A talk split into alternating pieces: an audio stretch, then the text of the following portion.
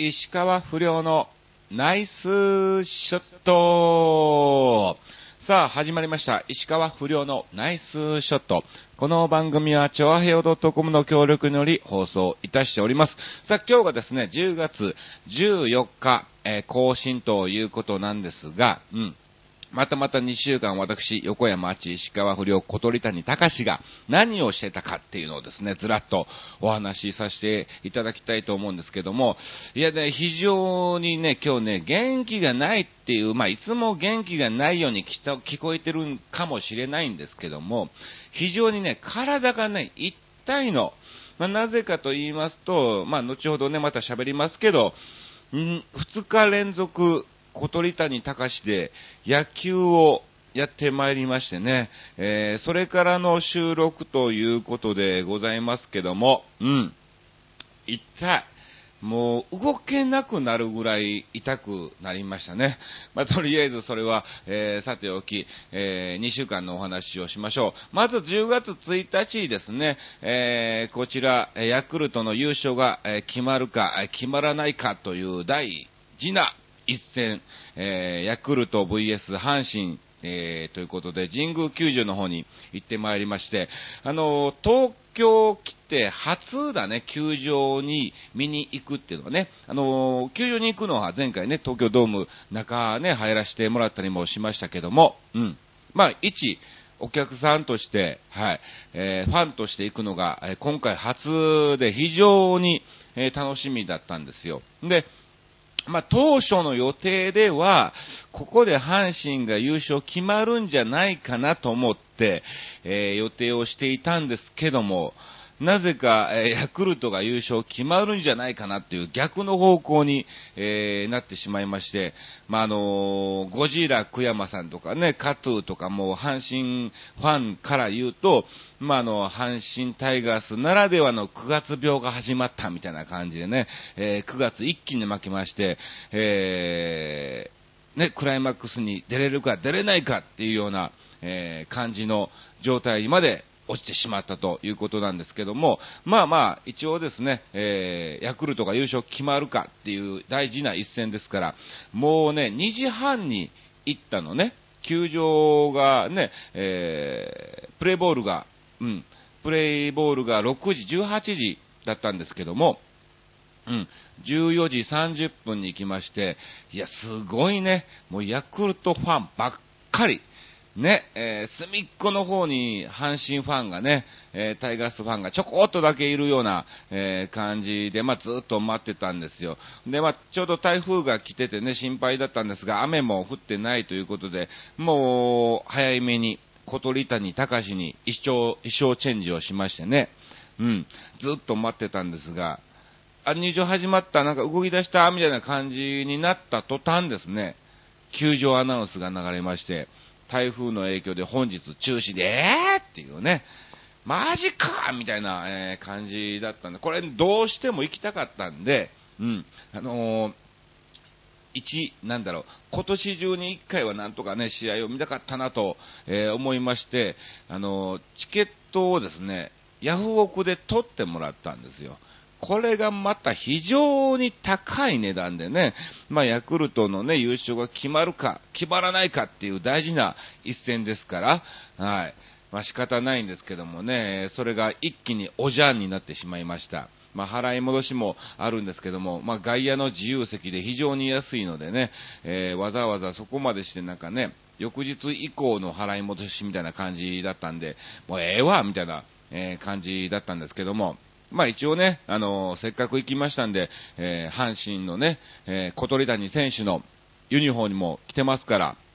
真本選手、えー金本選手の、えーそっくりさんの真本選手がいましてね、一緒に、えー久山さんと一緒にですね、えー神宮球場の正面のところで写真撮影をね、行いましたよ。うん、せっかく来たんだから。とするとですね、もういろんな方から声をかけていただきまして、一緒に写真撮ってもらっていいですか？みたいな、あ、いいっすよみたいな感じでね、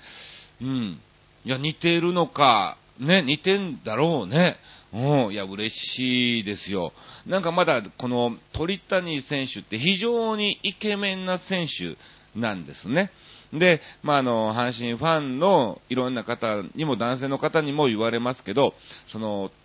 阪神タイガースの女性で、鳥谷選手のファンの女性の方っていうのは非常に手厳しいよという情報も入ってます。うん、なので、まあまあ僕は雰囲気は似てたとしても別にイケメンではないからね。うん、そっくりっていうわけではないんでね。うん。それは重々承知の上で、えー、やってますからね。まあまあ、いろんな今後、はい、鳥谷の女性ファンに関してはですね、えー、いろんなことがありそうですが、まあ一応石川遼選手のね、えー、時もいろいろありましたからね、そんなの何の、え、問題もないですよと、えー、お答えしましたが、まあ、ね、あの、結構で写真なんかも本当に撮っていただきました。はい。まあ、残念ながら、中止になりましたが、まあいいネタになるんじゃないかなと。初めてやっと鳥谷選手のモノマネをして見に行ったんですけども、台風で中止になりました、みたいなね。えー、雨も降ってないにもかかわらず、残念ながら中止ということで、まあ、そのまま、えー、衣装を着たままですね、じゃあどっか3人で飲みに行くかということで、えー、移動してたらちょうど神宮球場の横にですね、あのー、野球の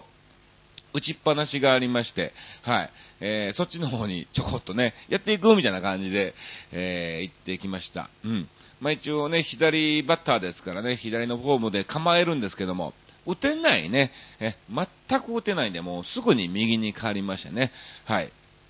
まあ、楽しくね、やりましたよ。さあ、その後飲みに行ってね、いろんなところに行ったということで、まあ、1日は終わったんですけども、さあ、そして、えー、3日、こちら10月3日、なんとですね、えー、桑田真澄さんの方から声をかけていただきまして、越谷市民球場っていうところに行ってまいりました。まあもちろんこれも、えー、小鳥谷隆選手の、えー、そっくりさんということで、えー、とですね、あの、アストライアっていう、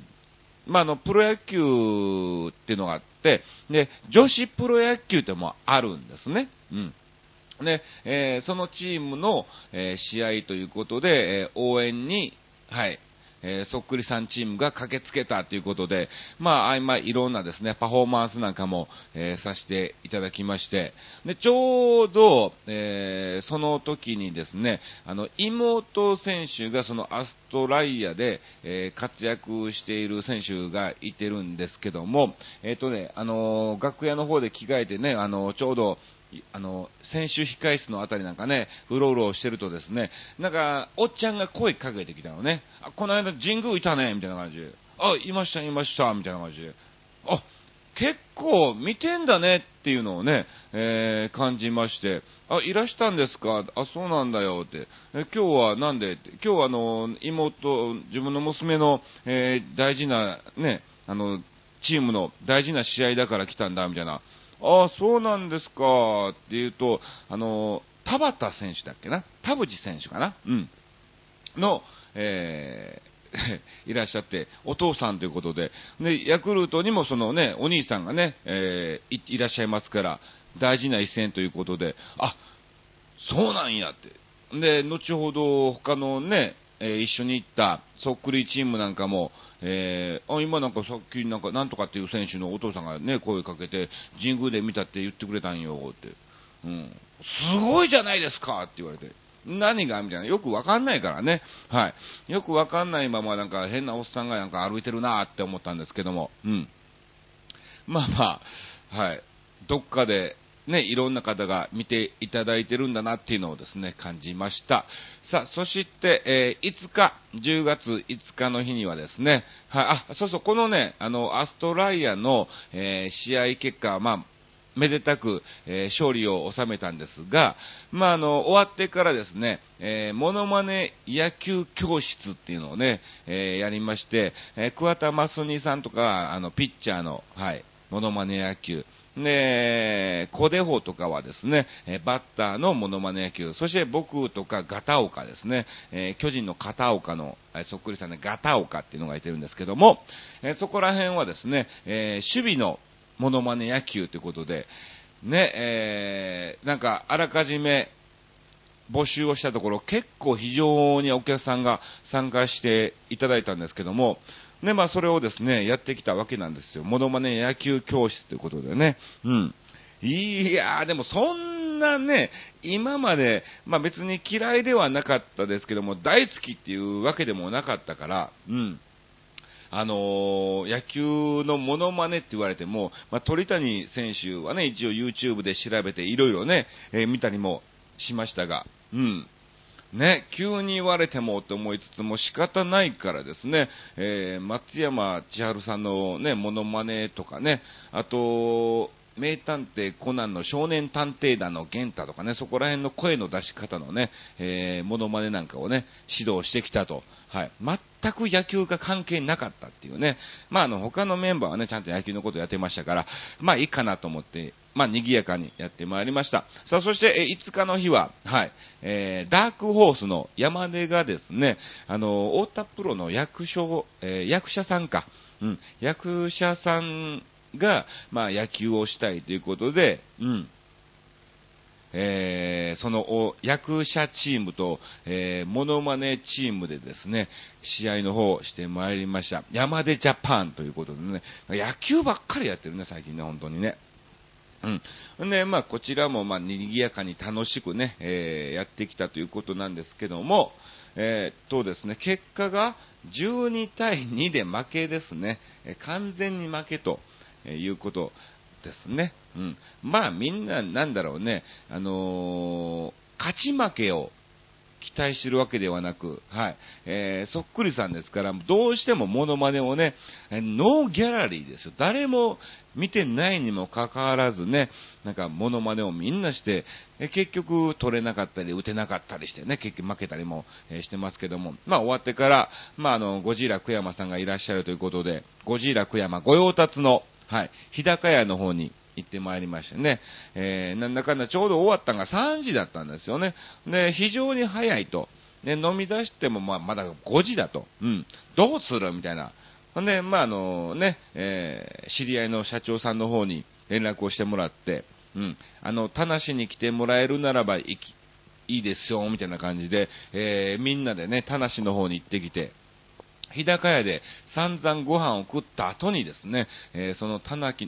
の方でですね、ステーキの食べ放題をですね、えー、ごちそうになりましたよ。いや、食えるもんですね、意外に。うん、食べれねえかなと思ったんですけども、はい。えー、普通にステーキ2枚食べちゃいましたね。うん。あのお腹空いてる人でも、まあ、ステーキ2枚とハンバーグ1つぐらいで、もう結構お腹いっぱいになるぐらいですから、まあまあ十分食べれたんじゃないかなと、はい、思っています。そして、えー、終わってからですね、その社長がですね、うん、打ちっぱなしに行くということで、えー、ゴルフの打ちっぱなしに行ってきましたよ。いや、もうこの時はね、さすがに、えー、ね、石川遼の衣装を持ってきてなかったんでね、普段着でやりましたけども、はい。まあみんなにかなり褒められましたね。さすがですね、と。あ、伊達に石川不良をやってるわけではないんだな、というのをですね、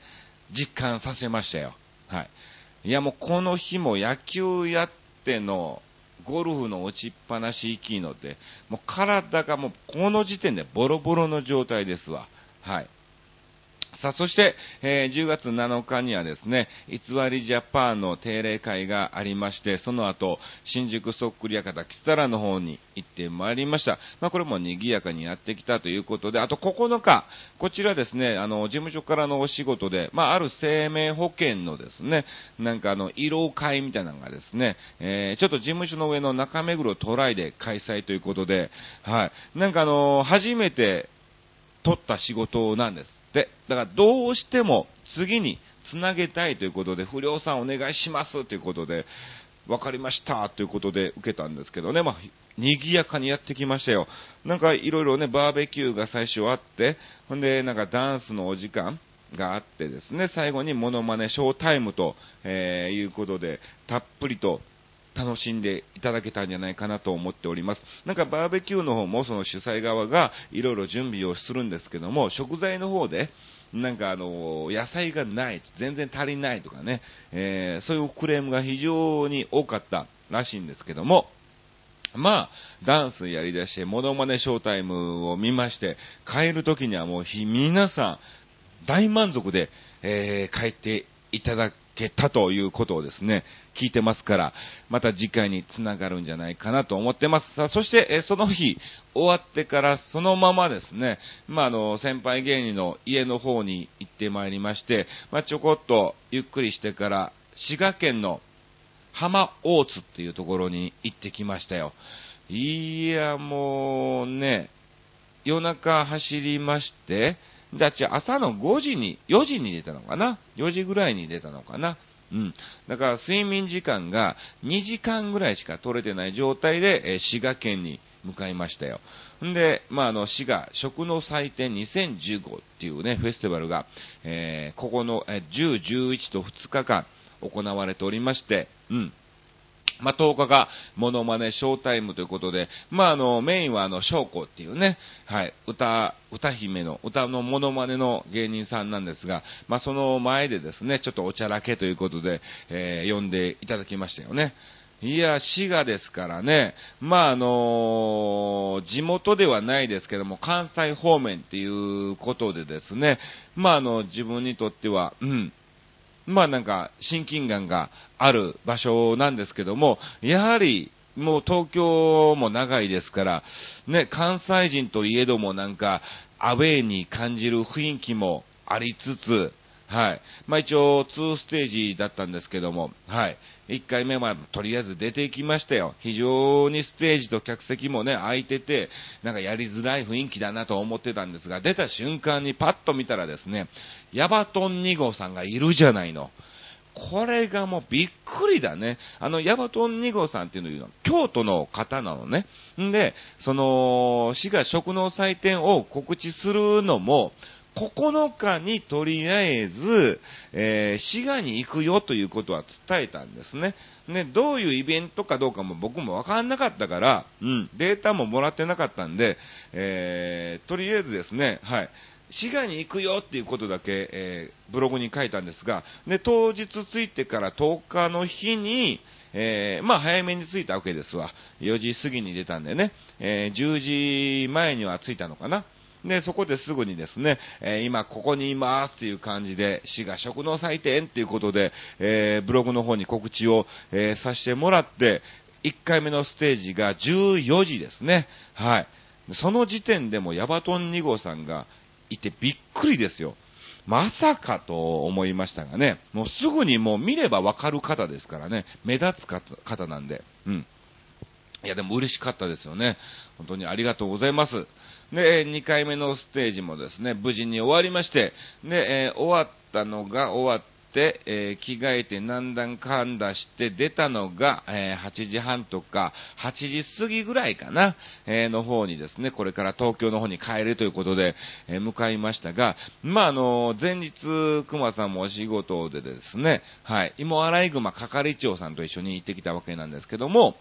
まあ、あの、お互い、そんな寝てない状況ですわ。ほんで、ね、1回目と2回目のステージも、なんだろう、寝ようかなと思ってたんですけども、なんだかんだ、あのー、イベントブースの食べ物がね、気になりまして、食べ出すと、うまいんだわ。で、結局、あれ食いたい、あれ食べたい、あれ買おう、みたいな感じになってましてね。うん。寝れない状態で、えー、2回目がステージえー、スタートしたわけなんですけども、だから前日寝てない状態でまた帰り運転だから、どうだろうなと思いつつ、まあまあとりあえずどっちかが起きてればね、いいですから、二人とも運転できますからね。はい。で、まあまあ東京に向かおうということで高速に乗り出したんですけども、まあ、ちょっと、えー、して、まあ小腹空いたなということでね、えー、サービスエリアでね、えー、ご飯なんかも、え食べたりをして、やっぱご飯がね、え食べちゃうと非常に眠気が襲いましてね、えー、熊さんが、あ、ダメだと。うん。あ、いいです、変わりますよ、ってんで、ちょっとずっと走ってたんですけども、うん。これダメだと。うん。これはちょっと、ふらーってこうね、うん。えー、なる状態で、居眠り運転まではいかないんだけども、も、これは限界っていうのをね、感じましたから、すぐに、えー、サービスエリアに寄りまして、もうダメっすわーっていうことで、あ、いいよ、じゃあ俺変わるわーってことで、芋洗熊係長さんがね、運転をしてもらったんですけども、結局、芋洗熊係長も寝てないので、ちょこっと、100キロほど走って、えー、またどっかのサービスエリアね、いつの何か僕が寝てる間に泊まって、2人とも熟睡ですわ。ね。あーって思って起きたらもう朝の6時過ぎぐらいになってましてね。うん。いや、まあまあ、とりあえずね、あの、急ぎの日ではなかったですからね。はい。まあ、安全運転でなんとか、はい。滋賀の往復行ってまいりました。ありがとうございます。さあ、そして翌日帰ってきてもそのままですね、えー、7時、8時ぐらいに帰ってきたのかな。うん。えー、一旦家の方に戻りまして、えー、その日の夜は、木更の方に行ってきました。そして、えー、翌日の12日は、はい、えー、僕が非常にお世話になっております、カズユキコさんっていうね、方がいらっしゃいまして、あの、大泉学園で歌屋っていうね、ミュージアミュージックライブのね、お店をやってるんですよね。それの2周年コンサートということで、はい、えー、行ってきましたよ。まあ、なんだかんだ、これもね、賑やかにもう2年経ちますから、もう僕のこともほとんど、えー、知っているお客さんですからね、えー、石川遼のネタも、えー、どうなのかなと思いつつ、はい。まあまあ、あとは、賑やかに、フリートークみたいな感じで、はい、司会の進行もさせていただきました。さあ、そして、えー、この歌屋に行く前に、えー、偽りジャパンのチームとですね、えー、千葉テレビの関係者の方々と試合をしてきたんだわ。これがもうね、ずっと寝てない状態でキサラに行きんの、また夜中になって帰ってきて、また朝早起きて、え野球に行ったっていうね。で、一応11時スタートだったんですけども、なぜか僕は勘違いしまして、うん。9時に行っちゃいましたね。早っみたいなね。うん。で、しかも9時の着の電車がなかったから千葉の方で行ったんで、8時43分ぐらいに、えー、着いて、あ、まだ誰も来てねえのかと思いつつ、うん。なんかコンビニでもあるかなと探してたら、あのー、偽りジャパンの LINE グループの方に、はい、えー、誰々、うん、えー、9時45分ぐらいに着きますとか、うん、すいません、ちょっと遅れそうです。え、11時からじゃなかったでしたっけ ?10 時半に着きますとかなんか、え？あ、そうやーっていうことで、はい。いや、もう、そら誰もいないはずですわ。うん。ね、どんだけ早起きとんねんっていうね、暇人かみたいなね、えー、感じにもなりましたけども、まあ、とりあえず、まあ、なんか、朝飯もそんな食べてないから、ちょっとコンビニ探そうかなと思っていろいろ歩いてて、まあ、ネットで調べてあったと思ってパッと見たらですね、デニーズが、はい、反対方向にあったんで、えー、そこでゆっくりと、はい、朝食を、えー、食べてきました。さあ、そして、えー、1時までだったんですけども、えー、1時2分の、えー、電車に乗らないといけないので、え早めに、もう試合終了後とともにですね、えグランド整備はですね、他の方にお任せして、えすぐに着替えて、大泉学園の方に行ってきましたよ。さあ、それもこれもね、え大泉学園も無事に終わってですね、で、その翌日、まあ、今日収録してるわけなんですが、えー、桑田真澄さんのですね、えー、そっくりクライマックスシリーズということで、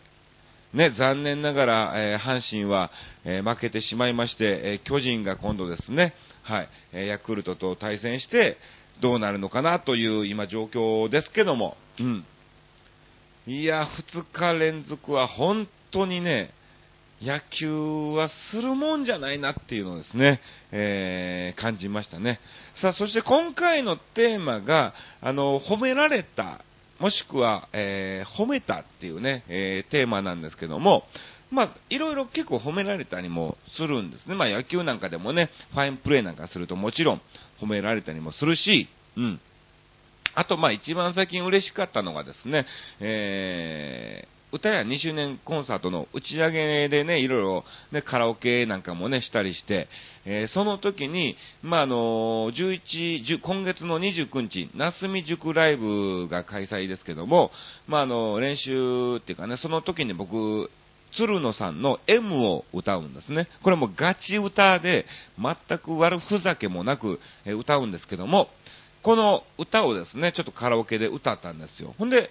するとですね、うん、あの、コーラスをやってる方がですね、まあもちろん歌関係の方ですから、皆さん歌が非常にうまいんですけども、あ、あっち歌うまくなったね、と、えー、褒めていただきまして、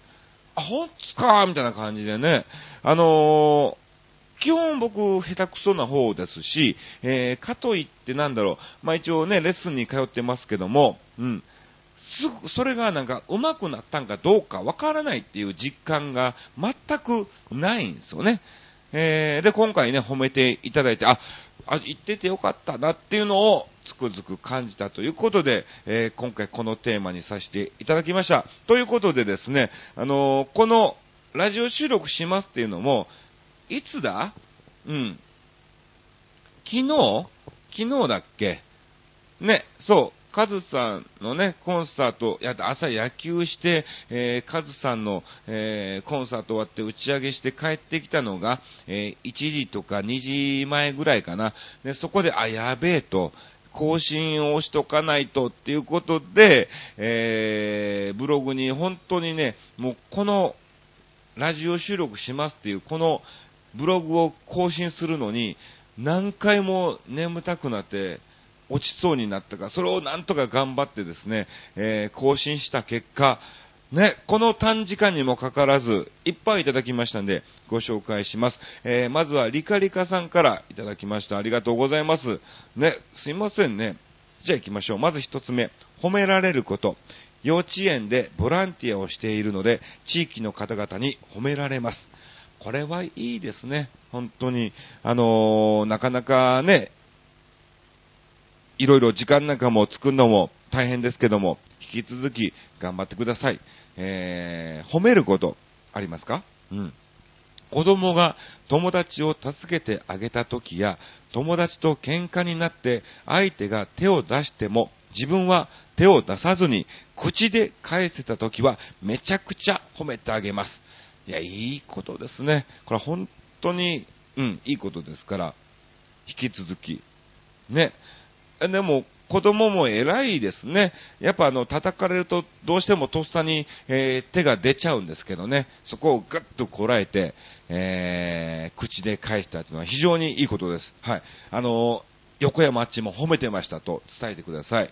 さあ、えー、続きまして行きましょう。続きましては、ヤバトン2号さんからいただきました。ありがとうございます。10月10日、大津の食の祭典、お疲れ様でした。本当にありがとうございます。ツイッターで、えー、急遽知って、夕方には用事があったため、手手土産もゆっくりと、えー、話すこともできなくてすみませんでした。とんでもないです。もう本当にあの、来てくれただけでも本当に嬉しいですからね。はい。遠慮なさらずに、えー、それにしても、翔子さん、かっこよかったな。今度はキサラで間近で聞きたくなったということで、はい。そうなのよ。翔子ね、本当に、うまいんだよね。おそらくキサラの中でも歌唱力に関しては、もう、トップクラスですから、はい。もうこれは、誰もが認める歌唱力なんで、はい。ぜひぜひ間近で今度見に来ていただきたいと思います。では、今週のテーマの褒めたことというよりこれから褒めることですが、あっちさん、舞台貫禄出ましたな、本当ですか？ありがとうございます。嬉しいですね。アウェー感に押される雰囲気で不安でしたが、しっかりと観客へのつかみがナイスショットでいい仕事でしたよと。ありがとうございます。本当にね、あの、客席とステージが非常に空いてたので、まあ、やりづらいなと。うん、まあ、もちろんね、うん、あの、大阪ってあんまりモノマネっていうのはね、そこまで浸当っていうわけではないんだけどもね、まあ、どっちかっていうと、やっぱり漫才とかね、そっちがみんな好きですから、はい。ね、どうなるのかなと思ってたんですけども、嬉しいですね。ホームページを見ましても、えー、キサラ仲間といろいろと企画に積極的に参加して、えー、ますますの活躍を期待してますよ。では、次回もどこかでということで、ありがとうございます。嬉しいですね。あの、本当に、最近ね、あの、やってますから、あの、阪神タイガースの鳥谷選手のそっくりさんということで、えー、おそらく、今後、関西方面にも行くことが、ただ、あると思います。はい。えー、来年に関しては必ず甲子園でどっかで、えー、見に行きたいと思いますからね、野球の試合を。うん。で、真本さんともね、あの、仲間なので、金本選手がもし監督になった時は、えー、いろいろと動いていきたいと思いますので、えー、関西方面の方でも期待をしていただきたいと思います。えー、ヤバト2号さん本当にありがとうございました。さあ、そして、えー、続きましては、レギュラーつぼいさんからありがとうございます。褒められたこと、1、昔、看護学校の卒業アルバムの写真をすべて私が撮ったこと。あ、すごいですね。あ、もうこの頃から写真がうまいんだね。うん。今度本当にぜひちょっとね、鳥谷、え小鳥谷の写真を撮ってください。お願いします。2、野球とバレーボール選手の選手は大抵褒められるかなという。あ、そうなのよ。本当にね、あの、本物の鳥谷選手なんかもね、撮って、えー、送ってくれたりもするんですけども、いい感じで撮れてるんですよね。はい。あの、おそらく、鳥谷選手よりも小鳥谷選手の方が、動きは機敏ではないので、撮りやすいと思いますから、ぜひ今度撮ってください。褒めたこと、いきましょう。1、若いナースたちの指導係をやっていた時代、頼んでないのに仕事してきた時は、これでもかというほどスタッフの前で褒めまくった。いいことですよ。褒められて育った世代の子供たち、今の20から30代は、褒められるという代償がないと動かないから、えー、要注意です。え、そのような、え、子供たちは私たち先輩がどのように褒めるかを観察している、え、顔色を見ているから、それに影響されないようにしよう。私、注意や指摘をする役割だったわね、といただきました。あまあ、どっちかというとあれ、嫌われ役なんで、もそれも本当に必要な、一番大事な役ですからね。うん。あの、褒めることは、えー、誰でもできますから、ね、やっぱ自分が嫌われたくないって思っちゃうとね、えー、人にも言いづらいんですけども、はい、えー、下を育てるっていう部分ではですね、言わないといけないですからね、はい。まあでもそういう先輩から本当に褒められると嬉しいですよね。うん、そうなんですよね。まあ僕もいろいろ今後輩にね、えー、褒めたり、ね、注意をしたりをしてますけども、まあ何いかんせん、まずは僕が売れてないですからね、えー、それが影響があるのかどうなのか、えー、よくわかりませんけども、はい、えー、引き続きそういうのもやっていきたいと思います。皆さん本当にあの短時間にもかかわらず、えー、たくさんメッセージ、コメントありがとうございました。さあ、ということで、えー、あっという間のお時間で、えー、次回の収録が28日ということなんですが、えー、そうですね、じゃあ告知行きましょう。えー、17、18は、えー、北区の豊島5丁目団地ということで、えー、ワクワクフェスタっていうのをね、やってます。えー、去年も行きましたけど、えこちらの方にいますね。あと、23日は、マネワングランプリということで、千葉の方でね、えそっくり野球のマネワングランプリということで、えちょっとね、ネタがまだ決まってないんですけども、はい。やりたいと思います。え24日はですね、チョアヘオ .com も、えー、協賛に入っております、えー、船橋競馬場でのダートマラソン。はい、これ僕もこれで3年目なんですけどもね、また声をかけていただきましたんで、行ってきます。そして、25日にはですね、水の口の方の商店街、丸いとかそこら辺のある、まあ、駅前の賑やかなところでですね、えー、ハロウィンパレードということで、えー、僕と、あと、キャリーちゃんのそっくりなマーナと、あと AKB の、はい、え、そっくりのドリーム48とか、まあ、そこら辺のメンバーがですね、えー練り歩きますので、はい、お近くの方は、ぜひ、見に来ていただきたいと思います。えー、26日はなんとですね、えー、キサラの方で初の本編でございます。初の、じゃ初の企画ものですね、えー、本編で登場ということで、美女とプロゴルファーっていうね、えー、お題、企画の方で登場しますんで、ぜひ遊びに来てください。そして、29日は、なすみ塾ライブです。これまだまだチケットがたくさん余っておりますので、ぜひですね、えー、一応ネタもやりますけども、ガチ歌を M を歌いますんで、時間がありましたら見に来てください。で、31日にですね、えー、っと、岩手かな、そっちの方に、えー、行ってきます。まあ、これまた詳しくなったら、分かったらですね、ブログに告知します。なんか入場無料みたいな感じで、酒蔵の方でですね、えー、ちょっとしたイベントがあるということなんですけども、はい。まあ、岩手の方は来てください。あと、一番大事な告知、はい、10月22日、はい、10月22日木曜日ですけども、なんと、私のハッピーバースデーということで、いやー、これ、40歳になっちゃいますよ、本当にね。いや、30代も残りわずかというか、ね、あなんかあんまり告知しても嬉しくなかったね。えー、40歳になっちゃうってことで、まあまあ、はい。な、なんか、メッセージください。もうプレゼントとかなんか祝う年ではないですから、はい。あの、おめでとうだけいただければ嬉しいかなと思います。さあ、ということで、もう時間が非常に、えー、延長戦に入っていますけども、はい。もう本当に体がボロボロなんで、えー、ここら辺で失礼をさせていただきます。えー、どうもありがとうございました。以上、石川不良のナイスショットでした。今日エラーいっぱいしたわ。